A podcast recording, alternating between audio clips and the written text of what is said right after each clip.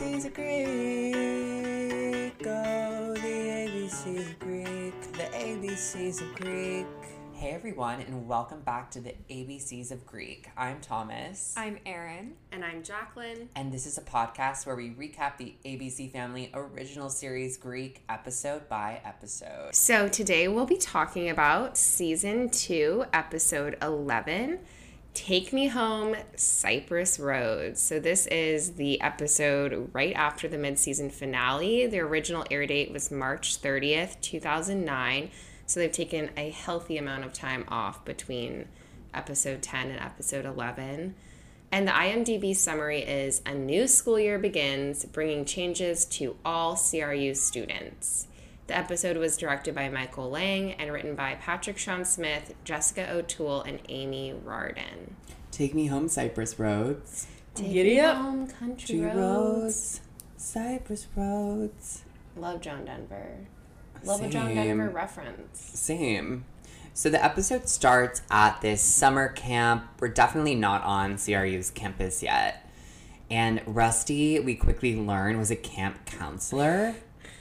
Of course. Yeah. The first thing we need, I mean, you know, obviously is Rusty influencing the next generation.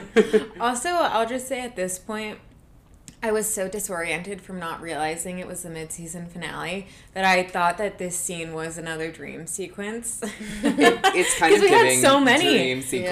Yeah. We had like 3 in the first half of this season. I was like, well, surely we didn't skip this far ahead. Yeah, and we still don't know what Rebecca did. You can like tell right away. Like Rusty looks a little different because I think he's still. I think some of the younger actors are at the age where like 6 months to a year go by and they like just look completely different. He's gotten a haircut. Tanned. Sometime in the LA sun. Mm-hmm.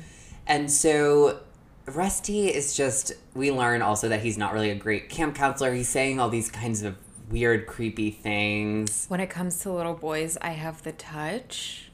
Yeah. Go out into the world and spread your seed. Yeah, proudly. He's saying these really creepy things. All, like, because they're, like, young. Yeah, they're really young. And the other camp counselor, who's also kind of, like, a famous actor. Oh, yeah. And he was in that other camping movie, Wet Hot American Summer. Oh, he was? Yeah. He's also in the other two. I love that show. Me, too. It's so good. I haven't finished it, but I think it's really funny. He plays, like, the manager of... They're finally filming the new season. What's his name? Dream or something? Chase Dream. Chase Dream. But the manager's name is, it's supposed to be like Skeeter. Is it Skeet?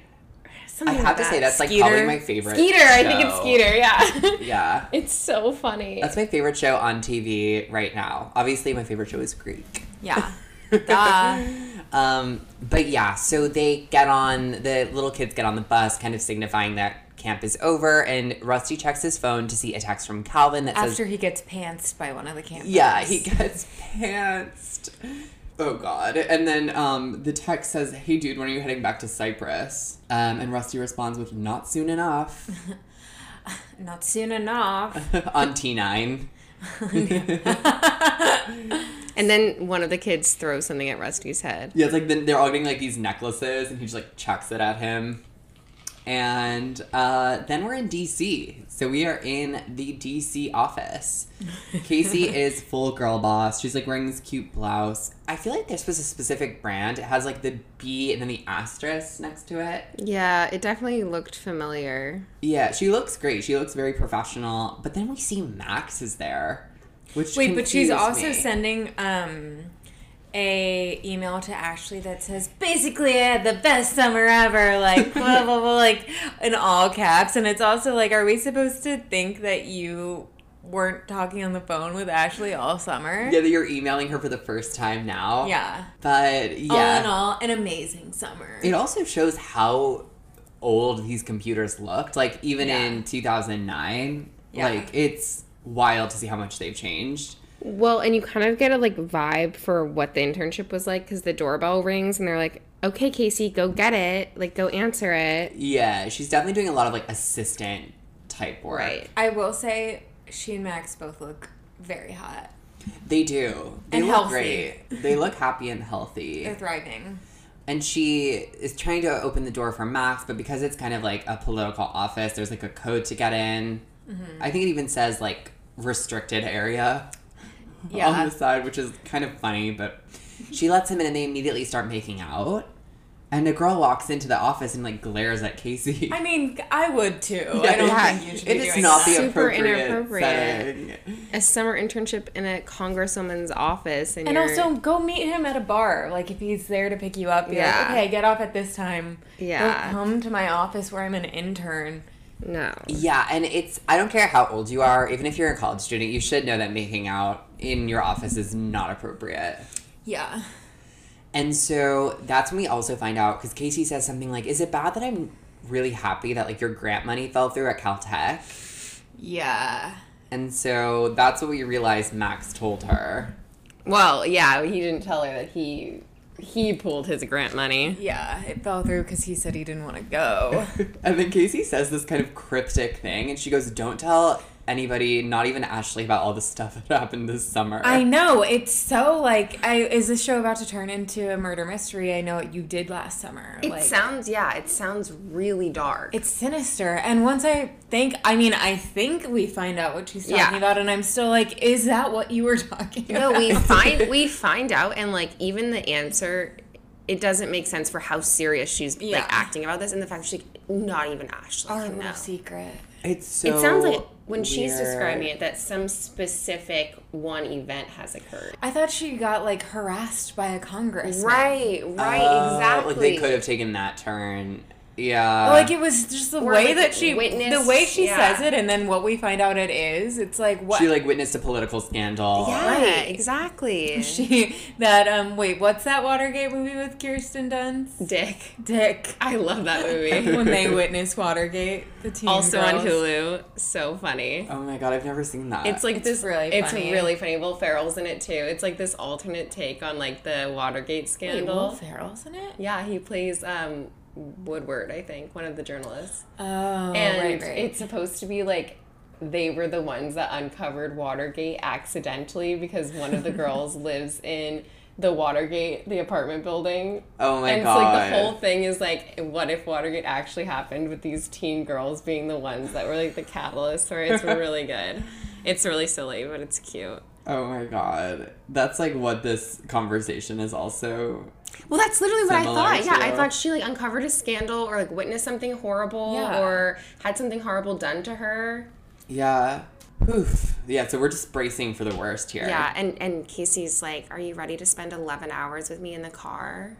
Because he's going to drive her back to CRU. Well, they're going together because he's going to grad school. Yeah. Oh, Lord. So they pull up to the ZBZ house in the red Prius, and she's, like, kind of not ready to get out of the car, which is also weird. Yeah. Oh. And then she's like, I don't want to disappoint Ashley. And we're like, about what? What are you talking about? Yeah, we have no idea. It's so cryptic. And Ashley shows up. She's, like, looking super cute, and she is screaming. She's so excited to see Casey. Yeah. And she's also so happy because she's credit card debt free. Yes. Oh, my gosh. This is the best news. She said it took her 44 summer tours, but she is out of debt from Credit Plus. Yeah, it's really sweet. But Casey's also excited to see her, but we kind of feel weird about it because she just said how she didn't want to disappoint her. Yeah. And so then across the street, we see Rebecca getting out of Franny's Mini Cooper. Mm-hmm. Casey's shook. She cannot believe this because obviously we were left on that cliffhanger in the last episode. Mm-hmm. And then Ashley tells Casey that Rebecca is defecting to IKI. I forget what the... Iota Kappa Iota. Yeah. Iota Kappa. Otherwise known as... Iota. The Icky. Or Franny wants it to be called ICAP. But of course, and, like, immediately Ashley and Casey are like, so you're the Ickies?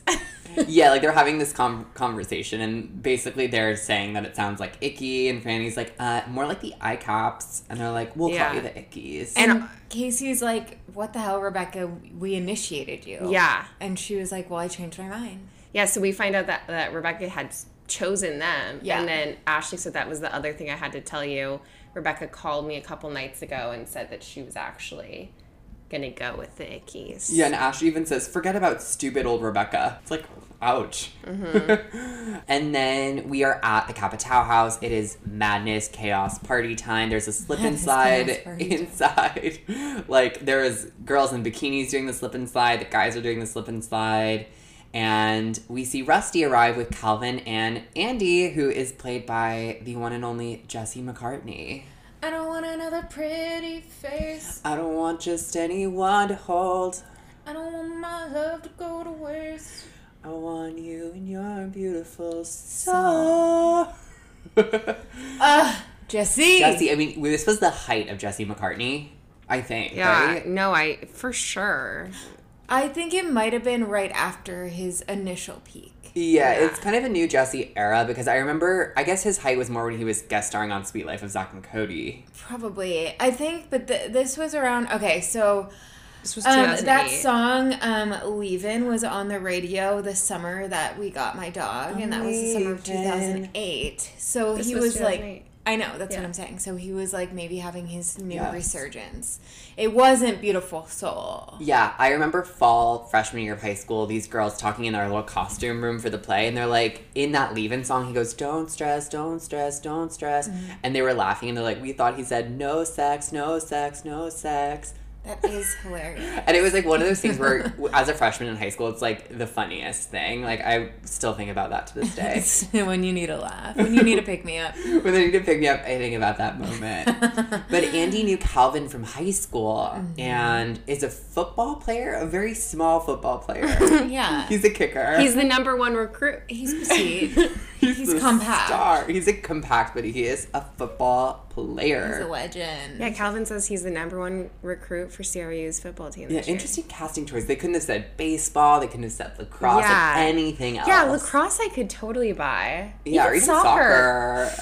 Okay, they definitely should have done soccer. Curling. He does not look like a football player. He kind of looks like Frankie Muniz here, actually. It was the haircut. Yeah, it's the haircut and Malcolm in the Middle. Yeah. So, Rusty really wants to show them his new room in the house. And also Beaver's handing out these popsicles, and Andy goes, what flavor is this? And he's like, beer? Yeah, he's like annoyed he's gonna ask him. He's like, freshman. So, Calvin's like, this house is so wild. Like, I don't know how you're gonna get any work done in here. But then Rusty shows him the room, which he calls his oasis. Wait, but... Also, there's, like, this weird moment where Calvin brings up Evan in the paddle. It was just, like, kind of unprompted. Oh, because he's like, how are you going to get any work done? Did that paddle, like... Hit you too hard. Yeah, hit you too hard. Yeah. And Rusty goes, I don't want to talk about Evan now or ever again. Oh, my God. He's like, I don't want another pretty face. Evan's the pretty face. This is that Andy doesn't sing in this episode, but yes. I'm hoping he sings later. Doesn't. Damn. Rusty shows them his room, though, which is wallpapered with, like, that red and, like, white Victorian wallpaper. Yeah. Like. Yeah. I mean, it's definitely an improvement from when Ferret had it. For sure. Yeah, it looks pretty good, but when he closes the door, it's immediately silent, and it's really jarring because there's this wild party happening outside, and then he tells them that he, like, builds in these, like, soundproofing barriers. And he keeps opening the door, and it's, like, so loud, and closing it and opening it, and he's being so annoying. He has this big grin on his face, and he's opening it, closing it. I can have it all. He's like, I can have my cake and eat it, too. I can be a Kappa Tau brother and study, and... Yeah, he's going full-time honors engineer, full-time Kappa Tau brother, full-time honors engineer, full-time... And even Andy's getting annoyed. Andy's like, I'm a freshman and I'm annoyed. Yeah. Calvin is like, I might even come here to study. No, you won't. Yeah. No. The Omega Chi house is always, you could hear a pin drop. Yeah. Yeah, I would never leave the Omega Chi house. Yeah. It's so nice. I would. I'm sure they have, like, lalabo candles and... Oh, my God, yeah. So, oh my God, I saw this TikTok about that candle, actually, where someone was like, it was like, girls, if you go to his house and he has his candle lit, like, you found a winner. I feel like you found someone who has another girlfriend. Yeah. So, then we're at ZBZ chapter, and it's looking pretty sparse. There's not a lot of girls in the audience. It's so, really, really bad. And they lost some officers to the Ickies. So Ashley's like, we need to nominate some new people to replace them. And Casey keeps, like, nominating all of the other girls. She nominates Ivy for a position. She nominates Laura for a position. She nominates Laura for, yeah, rush chair. Yeah. And like, a very forward-facing, people-heavy position. And Laura Ashley is like, And Laura is stoked. Oh, and yeah. Casey is like, well, she may be abrasive, but she's like, I'm sitting right here. She goes, I am right here. She says, Laura may be abrasive, but it's all in good fun. Like, is it? I don't know. Laura kind of sucks. I don't think Laura has any sense of self-awareness. Yeah. I think if I was in a sorority, I'd be a pretty good rush chair. Thoughts? You totally would. Thank you. Thoughts, feedback, compliments.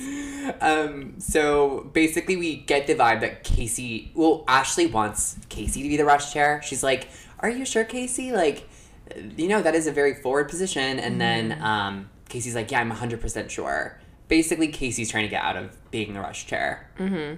Even though she'd be so much better at it. So much better. So then we're actually inside the I Kappa house, I Caps, Ickies. We're in their house. It's very like it's like a ZBZ. Home. It literally looks like it just looks like a family home. It looks like a home that someone else lives in. Yeah. Well, we meet Joan, who does in fact live there. Wait, what's that dumb girl's name? Oh, Becky. I think it's Becky. She says it's Becky. A ghost. Yeah. A ghost. Yeah. Is she like a famous actress? She looked really familiar. I don't think so. Maybe she's like another like TV actress. Yeah. But yeah, Joan is the landlady who lives upstairs. Spooky. And Franny's like, she occasionally can mingle with us, but like Franny's really peeved by her immediately. And Joan starts going on this story about how she was a tri-pi and she let this frat guy, like, touch her. Yeah, it's really disturbing. Yeah, before she can go there, Franny cuts her off and is like, I think you should go upstairs and make some more gimlets. Wait, is that what she said? Yeah. And then Joan's like, okay.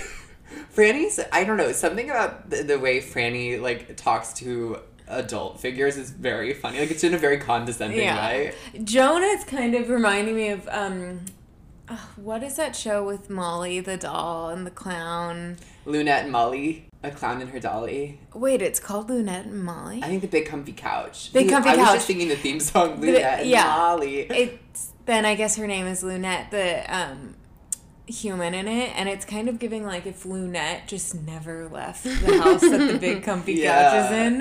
And that's what her vibe is. Yeah. I'm also surprised. Gone a little kook. Aren't you surprised that Franny chose to get a rental, like, with someone living there? Well, they also make a comment. They're like, so crazy how you found an empty house on Greek Road. Right. Oh, that's why. And it's right across from the ZBZ house. Yeah. Yeah. It's proximity-based. And Franny's like, don't worry about Joan. She, we'll be fine. We're still going to be the best house on campus. And the girls are kind of like, okay. Also, like, it's so hard to, like, try and form a chapter on a campus and have, like, people take you seriously. Like, there was a sorority that entered whatever you call it on our campus while we were there. And when I was doing, it was called being, like, a rokai, where I disaffiliated during rush and, like, helped the people who were going through rush, and there was one point where I was standing outside the door of the new sorority, and the girls, the like potential pledges coming out, were saying such mean things that I literally had to start. I mean, I don't want to say threatening the girls who were going in, but I literally, before they went in, I just start being like, do not say one bad thing. Like, if I hear you say something, you're, like, leaving the process. They would say the rudest things, and it was just because they weren't established. And they had they were a Pan-Atlantic chapter. Like, they had nationals behind them and everything, and they were very well established in other schools. Like, it was just that they were new to our school. Like, they were a great house. So, and they ended up getting great girls. Yeah. Like, a lot of people I remember who, like, didn't rush their freshman year were like, okay, like, yeah, this could be cool, like, making your own. Yeah. And just the way that they were perceived, it was, like, disgusting. And they had, like, a nationals behind them and, like, money and resources, whereas, like, here's Franny and all she has is Evan's credit card. Like, this is not an easy... bad attitude. Yeah, this is not an easy thing to do, which is honestly why I'm amazed that she convinced people to follow her, because... I know. it's hard enough to get girls to join just a new sorority on campus that like has all of the benefits of being in Greek life. And they have no reputation yet. Yeah, and so I don't know. She's very confident in herself. So then we're at this off-campus apartment. It looks like it's like San Francisco or something. The shot they do, the exterior shot they do. At San Fran. It looks really nice, but we learn it's the model apartment and Casey's touring it. So the realtor is like basically saying that she has to be ready for a tour at any moment, which would be awful. And Casey's like, I mean, is there anything else available? And they're like, no. The realtor's like, you would have had to be looking for off-campus housing, like, last spring. I think she's the landlady. Oh, got it. Yeah, so she, like, owns the apartment building. Yeah. And because it's the model apartment, like, the rent is a bit cheaper. And Max is like, are you really sure you want this? And she's like, yeah, you know, I want my senior year to count. And he's like, and you can't do that in the sorority house? And she's like, no, like, we were fighting about Cameron Diaz. You know, that was like, she's basically going back on her, Casey wants to be serious. She's bullshit. Totally back on that train. But also it's like, how serious can you get during like a semester at college? Like it would, I know like for the sake of this episode, like this is supposed to be like a big conflict, but like realistically, what are you going to actually get done in like the what like extra quiet hour that living here would afford you each day? Like, right. What are you gonna like commute back to Washington, D.C. in the time you're saving to like go? Like, it just, it doesn't really make sense, but I think she's just like at a crossroads maybe and like kind of grasping at straws. I think she's trying to control something and is like, okay, I can control this, like where I live and like, yeah. I mean, Cappy makes a point later. He's like, so you're making yourself miserable now so that you can be more miserable in the future. Like, it doesn't... But it almost feels like that. Like, she's, like, preemptively trying to, like, separate herself from living in the house and stuff because she knows that's going to come to an end soon. Yeah. She's, like, over-planning for that. Yeah, totally. And so basically, we find out kind of, like, maybe what the secret is. It still seems like there's more of a secret. No, we haven't really found out yet still. It's just that she doesn't want to live in the house right now, but she hasn't fully... like, divulged. Yeah. Yeah.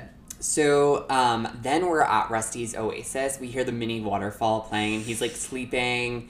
He's enjoying his slumbers. And then we hear a drill, and Cappy and Beaver are there, and they're working basically on... constructing something. We don't really know what it is yet. And then they say they're turning it into a loft. Yeah. And Rusty wakes up and he is like, what's going on? It's 3 a.m. And they're like, we just took our nap or something. Our 1 a.m. nap. Yeah. They're like, what are you talking about? We just woke up from the nap. And they're trying to turn this room into a quad because Ben, Pickle, and Arrowhead don't have anywhere to live. He's like, where do you want them to live? The shed? Yeah. He goes, they're not animals or something. Yeah. So Rusty's Oasis is quickly becoming a quad. That sounds like awful. And it's a small room. Even being in a quad with 3 other clean women is a nightmare. Yeah. Yeah, and that's a small room. Yeah. They're making bunk beds. My friend lived in a quad freshman year, and it was at a school kind of near mine, so I would go visit her, and it like just the stories she has are truly insane. I couldn't. I really couldn't. And it was a big... Basically, there was just, like, a huge room with just 4 beds, like, scattered throughout. There was, like, no barriers between any of them. They're literally stacked on each other. So, Rusty is meeting Dale on campus, and Dale is, like, camping out in a lawn chair waiting to get textbooks. I guess these are the days before you could buy a book on Amazon or something. Like, I'm confused why this is, they, like, allude to being, like, competitive or something. To but buy it's, like, the textbooks. You have enough per head. Exactly. Yeah. Or, like, couldn't your friend, like, I don't know, like, photocopy it for you? Or it's just, like... I used to not even buy some of my textbooks. I didn't buy any of them until I went to the class. Because I would drop and stuff or, like, change around my classes the first week. And do you realize, like, most of them you don't need them? I wouldn't even, for some of them I would never even buy it. And I was still, some of them I actually even still got, like, I would get, like, a B in the class usually. Like, those were usually classes I wouldn't get A's in, but I didn't do any of the reading assignments. Well, also some teachers, which you're not really supposed to do this, but they would just photocopy the pages that you would need because they're like, we're not going to make you buy an $80 book. We're looking at, like, 3 chapters. Exactly. Or you find a friend in the class who has a book and you're like, can I just, like, borrow it before class? You find a friend. Worst case scenario, you figure out that you need the book and you buy it used for, like, a quarter of the price. Oh my God, one of my teachers freshman year, this is the one that I very distinctly remember not buying, he was selling his own book for $300. Mm-hmm. They always do. That was like a big thing. I had some professors that did that. I was like, you've got to be kidding me. Yeah. A racket. So Dale says Rusty looks terrible, and Rusty's like, no, I just need to learn to adapt to the KT's unique schedule. He has this breakfast corn dog, which is a breakfast sausage wrapped in a chocolate chip pancake with something, a syrup in the middle or something. Yeah. So disgusting, foul. I feel like this was an actual thing that was on the market, though. Probably, but I think... like, Eggo made it for, like, one season. This was, like, the time when they were really experimenting with colors and textures of processed foods. Purple ketchup. Right. I totally remember having the purple ketchup. And they made, like, Sprite a blue... remix. Yeah, they made, like, a blue soda of some kind. Oh, Blueberry Pepsi. Fruitopia. Yeah. Clear Pepsi. There was the clear Pepsi Fruitopia as well. Yeah, very disturbing. And so Dale was like, Rusty, you got to get your act together. He was like, my life hasn't been so great either. I hate my new roommate, Peter. He was like, he has this very weird accent, and he's so friendly. He's ghastly pale. He's like, and I thought at first maybe Peter was British, but we find out later what Peter's deal is. And deal. Yeah. And he's like, he's so nice. He wrote me a thank you card for, like, making my bed or something. And, like, he's just, like, overly polite. And as Dale, of course, Dale is talking about himself. So Rusty falls asleep. So Franny and Rebecca are walking through their freshman dorms, and they are carrying this huge gift box. And they are going into this girl's dorm room, and Franny's telling... She's from the main line. Oh, she is? Yeah. Franny is telling her all about, like, this girl, like, this recon that they've done on her, and she also won, I think, like, most photogenic or something for her high school. On the main line. Yeah, and... shout out.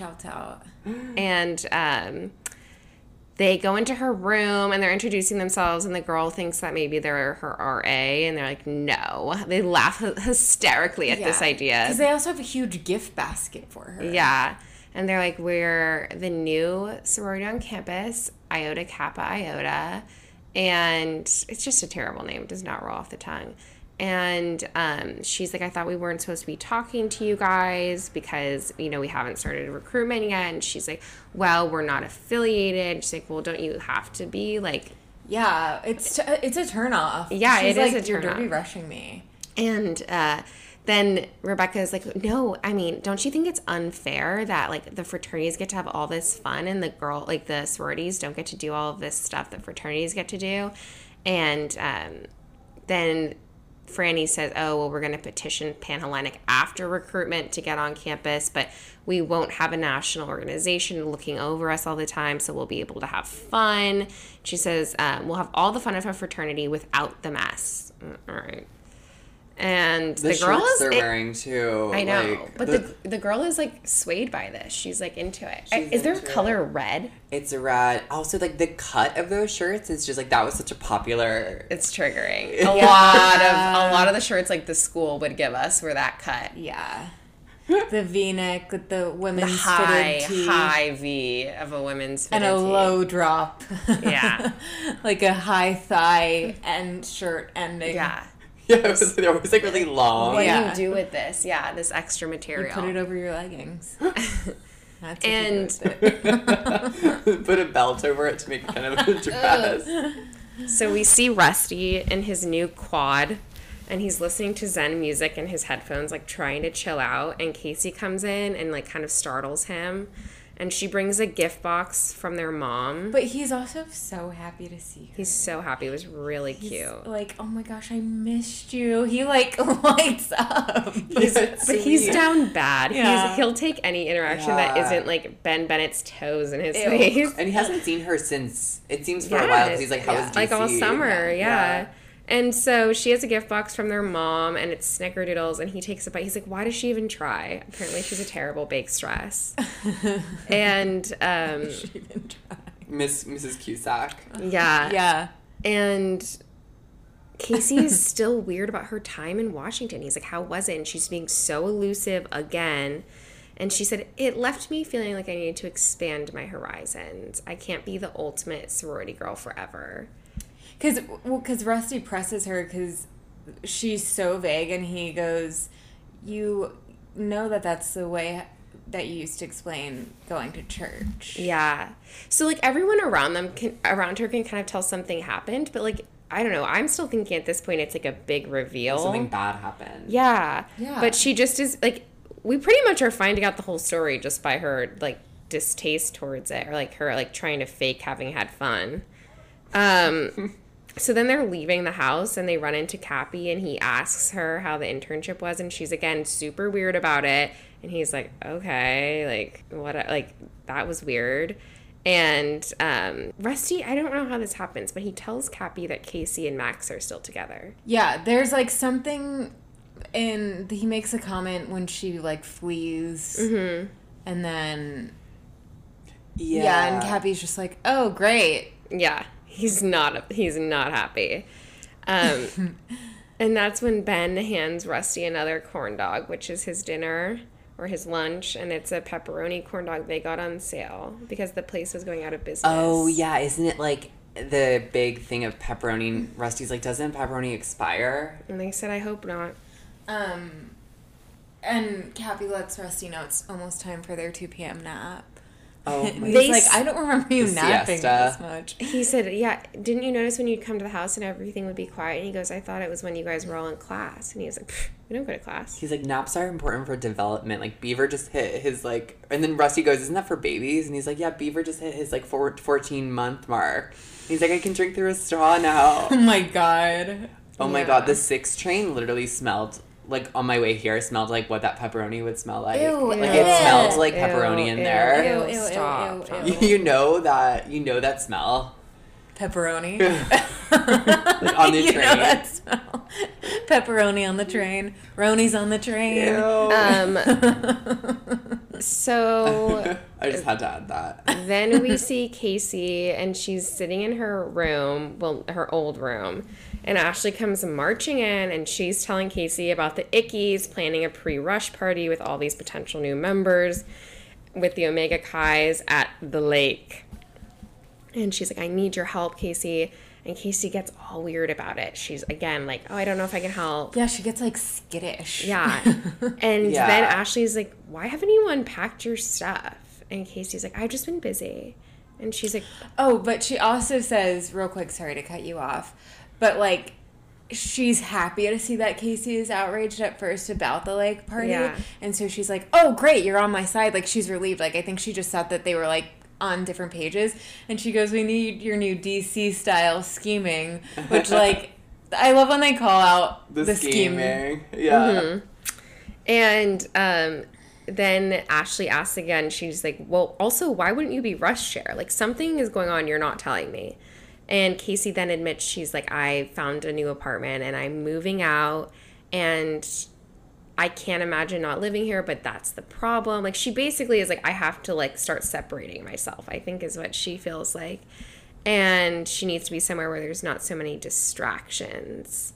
If she wants a career in politics, she has to get serious. Once again, serious Casey. So Rusty is giving Cappy this sheet of paper with the KT lifestyle schedule, and he's, like, put in where they need to eat vegetables, he's taken away some of the napping. And Cappy's like, there's no way that the other KTs are going to sign off on this. Yeah, he goes, eliminate the 1 a.m. nap. Vegetables, good luck with that. Which also, it's like, yeah, Rusty, like, do it yourself. Yeah, these are college students. You can't really, like, and tell them what to do. And you're gonna change a whole group just to benefit you. Like, yeah. They're all fine. It's Rusty. Yeah, functioning fine. And Rusty asks Cappy if he finds a diet of smoked meats constipating. And Cappy goes, you know, I don't, but I did just learn something new about you. Yeah. And Cappy says, well, there is one single left. And then that scene ends. But we're like, oh, okay, is Rusty going to get his own room again? And now we see Calvin introducing Andy to Evan and the Omega Chi's at the house. And Andy's like, oh, no water slide here? Like, he's very surprised. And Calvin's like, that's just at Kappa Tau. And Evan... and Calvin kind of have a side conversation, and that's where Evan says he's back. He's like, I, like, let some of the family stuff get to me last year, but, you know, I'm all good now. And Calvin's like, okay, well, that's good to hear, but, you know, if you mess with Rusty again, I'm going to kick your ass. And he also assures Evan, he's like, yeah, we got Andy in the bag. Like, he's definitely rushing Omega Chi because apparently all of the houses want Andy. He's the it PNM. He's LC. He's the LC of CRU. Of CRU. And so now we see Casey sitting at, like, an espresso farm table or something, or, like, one of the tables outside, and she's watching Cappy play hacky sack. And then he comes over and closes her book with his foot. She's like, I have to study. And he's like, no, you don't. Classes don't start for a week. What are you worrying about? And he goes, what are you worrying about? You just finished the world's most incredible internship. And then he looks at her and he's like, the internship sucked, didn't it? You hated it. And she was like, she admits. This is the first person she's admitted it to outside of Max. Yeah. Her soulmate. Her kindred soulmate. And he's like, I knew it as soon as I saw you. Which, like, I loved that. I don't know. He knows her so well. He knows her so well. And she admits it was really bad. And she's like, you know, I just know now what, like, real life demands. And it's time to buckle down and get serious. And he's like, your college years are short. Like, why are you doing this to yourself now? Like, making yourself miserable now so that you can be miserable later, too? Like, it's not worth it. It doesn't make any sense. And he said, you know, senior year is short, so play hacky sack while the sun shines. And he's like, we're all going to die. Yeah, he gets very morbid. And then she's like, okay, can I ask you a favor? And then it, like, we don't see what she's going to ask. Yeah, but he also says, isn't Max still on favor duty? Mm-hmm. And she's like, well, this one's more, like, up your alley. Yeah. Cute. Now Rusty is settling into his new room, which is actually a hut. It's the tool shed. It's the tool shed in the KT backyard.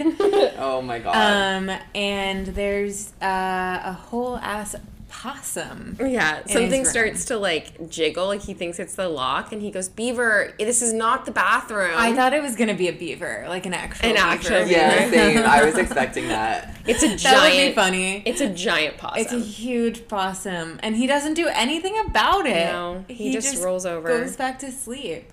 And in the morning, Dale walks into the hut, and the possum's still there. It hisses at him. And Dale is upset. His new roommate is Canadian, and he's saying, you know what, I think I'm going to need to bunk with you for a little bit. Like, I prefer this side of the bed. And Dale has taken the Canadian flag and holds it up because this is an act of aggression. Yeah. And Rusty's like, you hung a different flag in our room last year. Yeah. And he's like, I just can't believe he's Canadian. And he says, say this word, A-B-U-T-E. And he's like, a boot? He goes, he's gotten to you too. And he's like, you just misspelled about. Yeah. So funny. A boot. Yeah, so Dale is reeling. Mm-hmm. And now we're at the Icky's Lake party. And Casey and Ashley are spying on them in the brush. And they radio to Cappy, who's in on this scheme. They're using code names. What does he call her? I couldn't hear it. Something buzzum. Yeah, something like kind of creepy. Yeah. She's like, I knew I shouldn't have let him choose my name. It's like, you wanted this. Yeah. And meanwhile, Ashley's also saying, like, well, maybe you could live in the apartment and just also keep your room at the house. Like, just trying to work something out while they're doing this scheme. Yeah. And so Franny already is, like, again, making the importance of the Ickies based upon the Omega Chi. So she's saying, she's, like, introducing that these are the guys that they're going to be hanging out with. And we're expecting, like, the Omega Chis to come out. And as she cues the Omega Chis, the KTs instead rush out and I would call it terrorize. Yes, they're wreaking havoc. It's scary. It is scary. Like, they're screaming. They pick some of them up, I think. It's barbaric. Yeah, it's like they do, like, the fireman carry. Yeah. Beaver's eating everything. It's giving, like, pillage. Yes. It is scary. I would be scared if I was one of those girls. They are scared. They run away. And Cappy sees Rebecca, and they lock eyes, and he goes, Bex? Yeah, and he's like, what are you doing here? And she's like, what are you doing here? I wrote, they're feral pigs. Oh, the feral hogs. 30 to 40. Feral hogs. Lord of Flies.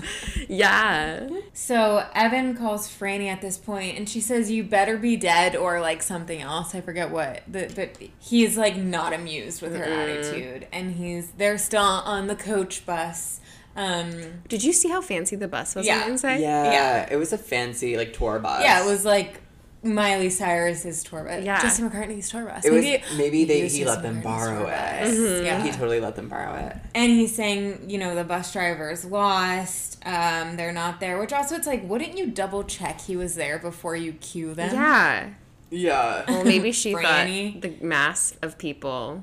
Yeah. So now the ZBZs are also set up by the lake and looking idyllic. Like, they are just putting on this show of being the perfect sorority girls, and the potential pledges are walking over to them, and Casey's like, hi, we can't talk to you now because it's breaking rules and we're an official sorority, but we're so excited to see you at Rush. And Laura is, like, hugging Ashley, trying to make it seem like they're all, like, in love with each other, and the girls buy it. They're like, oh, we're so excited to meet you, and then they walk away. And Casey's outfit, did you guys see it? Remind me. Worst Bermuda shorts I've ever. They loved putting this woman in Bermuda shorts. They were dark denim, but they were so low rise. And then she had the long sorority shirt on. Oh, God. It was really, really rough. It was giving, like, mom of seven at Disneyland. Oh, we need to, if we end up speaking with the costume designer on this show, we need to ask about the Bermuda shorts. The Bermuda shorts. We have to get to the bottom. I really do think that was so much of just, like, the time, though, because I've loved a Bermuda short. And I love them in middle school for sure. But that was 2007, 2008. During I guess, it was the time. Yeah, these actresses, like, the girls were dressed to the nines. Like, these outfits looked amazing at the time. Yeah, absolutely. Yeah, oh my gosh. I'm sure if I saw this, I was like, I must get a dark wash Bermuda short. Add that to the list. I only have plaid. Add it to my lime green drawstring Bermuda short. The scary thing is, like, I only have plaid right now. What am I doing? In 10 years, will they come back? You know? Oh, wait. Well, they're kind of back, but they're back in, like, the Levi cutoff kind of. In, like, the ironic way? I don't know. Not ironic. I think more of, like, a... I just never can see them looking good on my body. I do own a pair of, like, cutoffs that are longer. I'm not going to lie to you. But they're not that type of, like... They're not below the knee. Yeah, the ones she's wearing are particularly atrocious. Well, they're low rise. They're just bad. It's just a bad look. So Franny approaches them with Rebecca by her side, and she says, "You're playing with fire." And Casey says, "That's how you make s'mores." She doesn't say it like that, but she does say that. And then Rebecca gets a little vicious with Casey here, because Casey's like, "I really, like, am surprised you're dumb enough to go with Franny," and Rebecca is like, "I never cared about ZBZ." And then they just, like, kind of go at it in a way where it's like, oh, whoa. It made me, like, really, for a minute, I was like, all of Rebecca's character development kind of went out the window in my eyes in that moment. I was like, whoa, they really regressed her back to season 1, episodes 1 through 5 or whatever, where she was a one-note villain. Yeah. Yeah. And it was just kind of like oh, man, I guess she was faking it the whole time. Because I really did think she cared. Like, I know. And doesn't Casey also say something about her dad? Yeah. She was just like, I used to feel bad for you and your parents' situation. Right. Oof. And then that's when Ashley, like, breaks up. She's like, let's not make this personal. Yeah. And so they walk away, and then at this point... Ashley says the awesome twosome pulled it off again, and that's all that matters. And that's when Casey said, like, just kind of cracks. Yeah, and she's like, I'm moving out because my internship was a complete failure, and she's saying she was way less prepared than the others, which, yeah, of course, like, they applied probably the whole year they were in an application process. She went in last minute 2 weeks before, and just recently... found out that she wanted to even attempt a career in politics, and she said the worst part was they called me Elle Woods. And Ashley is the ultimate hype girl. She's like, Elle Woods was the only one in that courtroom that knew, you know, that the perm, that water in the shower, water deactivates ammonium phyglocolate. Yeah. And so she's kind of like telling Casey, you know, you still have a lot to offer too, and. Yeah. You know, it's true. And she says, like, I think we can find you a place in the house where, like, you can also have a separate, quiet, like, area to study and get work done. Yeah. She's She's like, I can make myself really small. But also, isn't it crazy? And she goes, and Casey goes, and cute. Kiss. Isn't it crazy that that was the secret? I know. You had a shitty summer internship. Yeah, okay. I still was like, is there a bigger secret? Because it's just the way that the intensity of how it was introduced. And like most summer internships, even the people that were there that like were prepared probably had a shitty time. Like she's like, the only bills I was writing were like Starbucks, like researching my boss was a bill. Overcharged. Yeah. Yeah. Like and like yeah, that's what it is. Like my first like 3 internships were literally me going to Starbucks or like transcribing interviews. Like it's terrible to be like data entry. Yeah, and this is her first internship. Like you said, she got it like kind of randomly. She wasn't prepared. Like give yourself a break, Casey. The Omega Chi bus is finally pulling up to the lake. And the Omega Chi spill out and Andy says, and also at this one it's like the potential pledges have long left. And Andy says, I'll catch up with you guys. I left my sweatshirt on the bus. Isn't it weird that Andy's there? I know. It is weird that they're bringing him there. I think they're just trying to woo him. Like, showing him how great it all will be. Yeah. He gets back on the bus, and this is when the bus driver takes off his hat and reveals the long locks that belong to none other than Jeremy or Jen K. And the thick eyeliner. The thick eyeliner. Oh, he's really unsettling. And the KTs run and hijack this bus. And Evan turns around and freaks out when he sees them, and especially when he sees Rusty, who then gets pantsed again. Getting on the bus. Yeah. And he's like, go, go, go, you gotta go. And Evan starts running after them, and they close the door just in time. And Evan's pissed. And at this point, Andy is waving. He's like waving in a way that I thought was like a ha-ha. Like he was in on it. Yeah. And then we'll see a different team or what we can talk about. Like, yeah. He wasn't in on it. I think you're just like, well, he kind of has like a whelp face and like is waving. But I think he wasn't on it. No, he didn't know. I thought that's why he wanted to get back on the bus because remember he walked into the Omega Chi house and was like, no slip and slide. Like, I think he likes the KTs. He definitely likes the KTs, but I do think it was an accident. Because you see his I like, upon rewatch now that I've seen the episodes a few times, like I think his face is like a ooh like. But my thing is, I feel like he is the mole because how would Jeremy like? I think he was the person who like told the KTs that they're even getting a bus and there would need to be a bus driver. Yeah, I think he's in on it. My take is he's in on it, but we can disagree. I mean, on that. That never comes to like fruition or anything. I know, so. But I just think based off of this scene, like I feel like he was like kind of down with the KTs. I mean, he's definitely down with the KTs. He's definitely vibing with the KTs, but I don't know if he's on mole level yet. But he definitely likes them. Yeah, he's enamored with Rusty. Yeah, I know. Yeah, so my perspective is that he knew what was going to happen and wanted to ride back with the KTs. Now the KTs are on the bus. They're driving away and they're chanting Kappa Tau, and of course, Rusty is chanting it most feverishly. And this is when he decides to make an announcement that nobody was waiting for or cares about. He says, "I had an epiphany," and Beaver goes, "Oh, did it get on the seat?"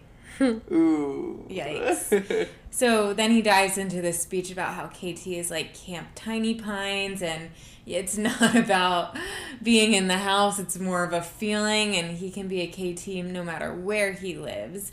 And then he realizes that everybody is falling asleep except Andy. It's a 2 p.m. nap. Yeah, it's a 2 p.m. nap.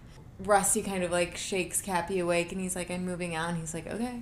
Yeah, he doesn't care. Congrats. Like, he really... Rusty just overestimates how much Cappy puts important on, like, ceremonious things that, in Rusty's mind, are huge. Well, Rusty is the main character of his life, so... Yeah. And in fairness, the show, but... Yeah. Right, fair enough. So now Rusty is waking up on Max's floor, and then we see Dale is also in there. Cute. This is when Max, like, confesses to Rusty that the grant didn't change. He changed his mind, and he wanted to be with Casey. And he's saying, don't tell her, like, she can't know. Ooh. Which it's like... First of all, yeah, she can't know. Then don't tell her brother. That is such an unfair... Okay, it's an unfair burden to put on to Casey, like, when she will eventually find this out. And it's an unfair burden to put on her brother. Also, if you're, like, this end game with Casey, then wouldn't you think not to tell your brother... telling her brother is then hypothetically, like, making him keep a lifelong secret if he, like, clearly has intentions of, like, marrying Casey. Which it seems like that's what he's trying to do. Changing his entire life trajectory to be with her, right? Yeah. Like, why are you telling him? Yeah, it's never a good idea when you're, like, telling Rusty that. I'm out on Max. I just hate that he did that. He's handling it. It's so weird. It's like Shark Tank. You're like, I'm out. I'm out. Like, this is my... Like, everybody loves... For those reasons, I'm out. People love Max, and I get it. Like, he's a very sweet guy, and in juxtaposition, obviously, to, like, evil Evan we're seeing, and then kind of, like, Cappy, who's lazy and not exactly, you know, self-motivated, but... That, to me, is, like, the biggest ick of all time. Like, this, like, subtle... It's not intentional manipulation. Yeah, but it is lying, and you're really affecting someone's life without them knowing that you're affecting it so much. That's what freaks me out. Like, the hiding of it. Because if she had known that he did that right off the bat, I do think a month in, and he said, I turned down Caltech for you, she would have broken up with him.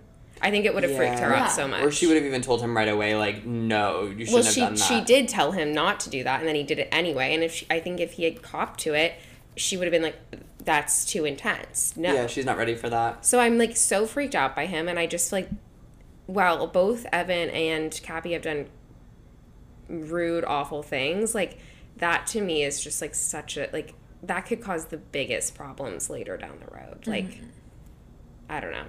I really don't like that he did that. It really freaks me out. I feel like we'll get some people mad about that. People love Max. Yeah. Feel free to get mad at us, but do not do it in the reviews. Yeah, not in the reviews. Send us DMs with your anger. DM us, we'll just to be clear, that was Jacqueline's voice. Yeah, I'm the hater. I'm the Max hater. So Casey walks in to Max's dorm, and she's unsettled by this scene. She's like, oh, great, my boyfriend and my brother and his roommate having a sleepover. Yeah. It is weird. It's creepy. Wait till she finds out that Max, her boyfriend, just told her brother a huge secret that they're both keeping from them. About their relationship. And so Rusty's basically explaining, like, this situation, and she's saying, oh, I just ran into a nice Canadian guy who's looking for a new roommate. And Dale is so annoyed at this, and he's so happy to see her, but he's like, oh my god. He runs up and closes the door so Peter doesn't come in. He can't stand him. He's like, does he know I'm in here? Did you tell him I'm in here? I'm so scared. He's scared of him. Yeah. And so Casey is there to tell Max that she's rethinking the housing sitch. And then we cut to her being given the keys at the apartment, and the realtor is like, wow, you know, I was surprised to hear you were adding two male roommates. And Dale and Rusty are standing behind her. And she goes, they seem like nice boys, though. And she looks at Dale and winks at him. Yeah, she's so flirty with Dale. Yeah. It's creepy as hell. He's kind of interested. Yeah. He's kind of into it. After she leaves, he says, cougars love me. And, yeah, and he's like, not that I have anything wrong with her being older. And looks right at Casey. She's like, okay. And she's like, hey, like, this apartment is in my name, but you guys obviously can live here. Just, like, make sure you take care of it. Think of me as your second landlord. And Dale says, oh, yeah, I'm fine with being your submissive. Ooh.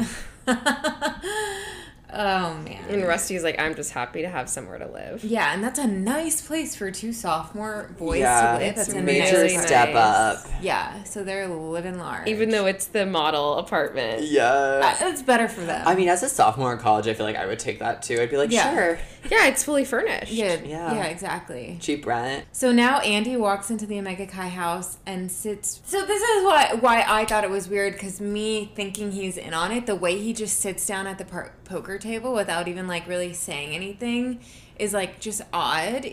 And Evan says he was worried that the KTs were keeping him hostage. And then Andy says Rusty gave a speech on the bus that was so inspiring he cried. Mm-hmm. He also says, sorry, I was late. I just woke up from a nap. Oh, yeah. He's on the schedule. He's on the nap schedule. And the Omega Chi's just kind of look at each other, which is the only thing you can say when somebody says Rusty's speech moved you to tears. Mm-hmm. Even Calvin can't get behind that. He's like, oh, God. And now Franny slinks into the room. She walks in, so she walks in. Her shoulders are like going, like she's shrugging in a way. She's like, "Ooh, it's a weird entrance." Yeah, it's a really. She's immediately squirrely. Yeah, squirrely's a good word for it. Evan is like apologetic, even though she's told him he better be dead. Evan is apologizing to her, and he says, "You know, I want to make it up to you," and she is. Bold. Yep. She says, if you really want to make it up to me, I need a rent check for the house. Well, first he says, I'll take you out to dinner. Yeah, a really nice like dinner. A nice dinner. And Evan is like, yeah. Like, he's not going to turn it down, but I think he's also like... Well, that's my question is, I would have thought that their arrangement would have been that, like, he was always going to be paying the rent. Right. But it seems like she's just, like, kind of asking for it out of the blue. Maybe he just helped with a real estate agent. Oh, maybe. Or like you know what? Maybe, like, the deposit, and she thought that then, like, she probably can't pay for it yet because they haven't paid dues. Yeah. They don't have girls yet paying for it. Yeah. So, yeah, he says yes, and it's ick. It's so awful. Their relationship is getting so, like... somehow darker than it ever was before. But the thing is, like, she was always open about using him. Yeah. But he's, I think, clearly in a really bad mental place. Yeah, and, like, realizing and now the money is becoming so clear. Yeah. Yeah, now that she's taken on this intense financial burden. Yeah, it's different to go on nice dinners than to be like, can I have a $50,000 check? Yeah. How much do you think it's for? I mean, a rental house. I want to say, like, 20. It's in Ohio. Yeah, for a mansion like that, probably anywhere from $10,000 to $20,000 a month. I'm going to go 10 just because I'm giving it the benefit of a doubt of being in Ohio. Still, that woman's still 10. Being there. In 2009. I guess, but, I mean, I guess our house, there were 1, 2, 3 rooms. It was California, but I think it was LA. Like, yeah, but it was also really gross in 3 rooms, and it was, like... But it was 10 years later. It was like 7,000 or 8,000. Oh, damn, yeah. So maybe it is more like 15, 20. Maybe 15, 20, yeah. Yeah. Would love to know. But that's a lot of money to give and just a check that's for like the month. That's so much money. And then imagine how much the deposit was and stuff. Yeah, you probably put down like a $50,000 deposit or something. He is like shelling it out for the ickies. He's going to have no trust fund. So Casey and Ashley are on North Campus, which apparently they never go to, and Casey does not like being there. Mm-hmm. And they walk into a random bathroom, and they get pulled into a stall, and it's Rebecca. And this is where Ash reveals to Casey that Rebecca did not deactivate, and she's a mole in the house. And Rebecca is like really excited to... tell Casey that she's like, I didn't deactivate, surprise, like I'm a spy. Casey reacts really strangely and she's like not happy to hear this, and she's like, how am I supposed to trust her?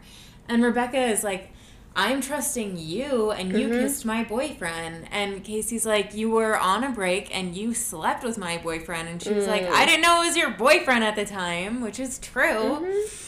And I am just so relieved that Rebecca is not, like, regressing in the way that I originally thought in this episode. Because I was so sad. I was bummed, yeah. Yeah. So her actually being Team ZBZ and helping with the demise of Miss Franny is great news. A relief. Yeah. Huge relief. And so Casey officially moves back into the ZBZ house, and Ash puts up this tiny room divider, and she says, see, here you have a space to focus in the house. And Casey is still, like, not trusting Rebecca. She tells Ashley she shouldn't trust her, and Ashley is like, okay, whatever, but will you be... my rush chair. I'm happy to dismiss Laura, because if she thought, like, that act that she was pulling at the lake was enough to, like, be sincere, then it's grounds for dismissal. And Casey is very interested, and she says yes, she's ready to get back to her ZBZ ways. There's balance restored to the universe. And she admits, and she's like, but I do have to admit something to you in exchange for help. She promised the first 3 ZBZ mixers to Kappa Tau. They seem more fun anyway than the other. Honestly, yes. More themes. It's just for, like, social status that they wouldn't want to have. And I feel like the girls who, like, wanted to really be with the Omega Chi's went to Icky anyway. Yeah. You're totally right. That's so true. And that's a wrap. Yeah, they hug. Ashley and Casey hug, and they're excited for the new year. Yes. But they aren't in the presidential suite. They're in their same room. I would never leave that room. It's so cute. It's really cute. And they have that balcony that people can sneak into. Yeah, they have a terrace. Yeah. Winner? Ooh. Ashley, I think. Yeah? Yeah, she's devised a plot without Casey's help even. She has a mole on the inside. True. She's coming out of the gate hot as president, like crushing it. True. Yeah, that's a good winner. Yeah, I think Cappy is my winner because he had some really profound advice for Casey. Okay, yeah. And also he helped destroy the Ickies. Yeah, yeah, that's a great winner, too. A lot of winners in this episode. Mine's Rebecca. Yeah. Nice, because I like that she's turning against Franny. Totally. She is, if anything, she's Team Ashley, which I love. I love that. And we all should be. Yeah. My loser is Evan for not being self-aware and thinking he is. My loser is also Evan. He is going down a dark, dark path, and it's actually not fun to watch. Like, unlike Franny's villain era, like, his is, like, very sad and, like, weird. And it's, like, upsetting. Yeah, it's like he kind of just rolled over. Yes. Yeah. Oof. Yeah, I think my loser, probably Rusty. I have to say Rusty. I just think, like, I don't know, him trying to impose the schedule on the Kappa Tau's after he was just told not to overcompensate, and then yet again, here he is. It's in his... He can't not. And I could never argue with Rusty being a loser. Yeah, something about the whole thing was just... He was kind of just being defeated. Yeah. I haven't picked him as a loser in a while, so it kind of felt good. This feels right. Maybe I'll go with Dale for being so mean to Peter. Being, pretty anti-Canadian. It was really funny, but it was mean. Poor Peter. He's out a roommate wandering the halls of the engineering floor. Well, thanks for joining us on this fond romp down memory lane.